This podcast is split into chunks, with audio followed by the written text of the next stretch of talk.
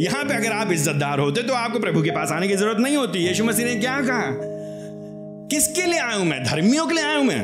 किसके लिए? मैं पापियों के लिए आया हूँ। अच्छे भलों को डॉक्टर की ज़रूरत नहीं होती है। किसको ज़रूरत होती है डॉक्टर की? जो बीमार होता है तो मैं धर्मियों के लिए नहीं आया मैं पापियों के लिए आया जो पाप से लिप्त है, व्याप्त है, पराजित है, जो छुटकारा नहीं पा पा रहा, वो आएगा ना प्रभु जी के सामने। तो कलीसिया किसके लिए है?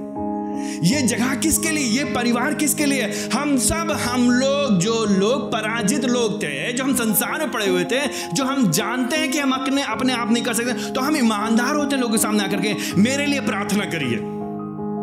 मेरी मेरी सहायता करिए। मेरे विचारों के लिए प्रार्थना करिए। मेरी भावनाओं के लिए प्रार्थना करिए। मैं, मेरे पति और पत्नी के बीच संबंध के लिए प्रार्थना करिए। जो विवाह जो अविवाहित लोगों के भैया, हमारे लिए प्रार्थना करिए। संयम के लिए प्रार्थना करिए कि प्रभु हमको बुद्धि दे, प्रभु जी हमको ताकत दे। भले ही हमारा विवाह हो ना हो, लेकिन हम यौन संबंधी शुद्धता में पाए जा सके, बने रहें और बढ़ते रहें उसमें हम।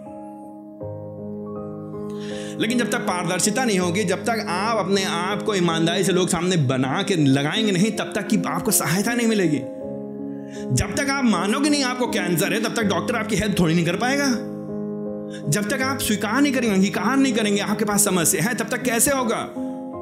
ऊपर ऊपर से अंदर फटा जा रहा है, पेट सड़ा जा रही आतनियाँ सड़ी जा रही है लेकिन ऊपर से आईडेक्स लगाए पड़े आप।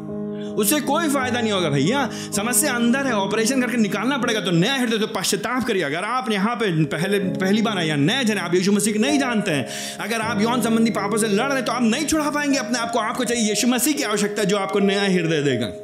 अगर आप मसीह हैं और उसने आपको नया हृदय दिया है, लेकिन अभी भी आप संघर्ष करें तो आप उसके सामने फिर से आइए।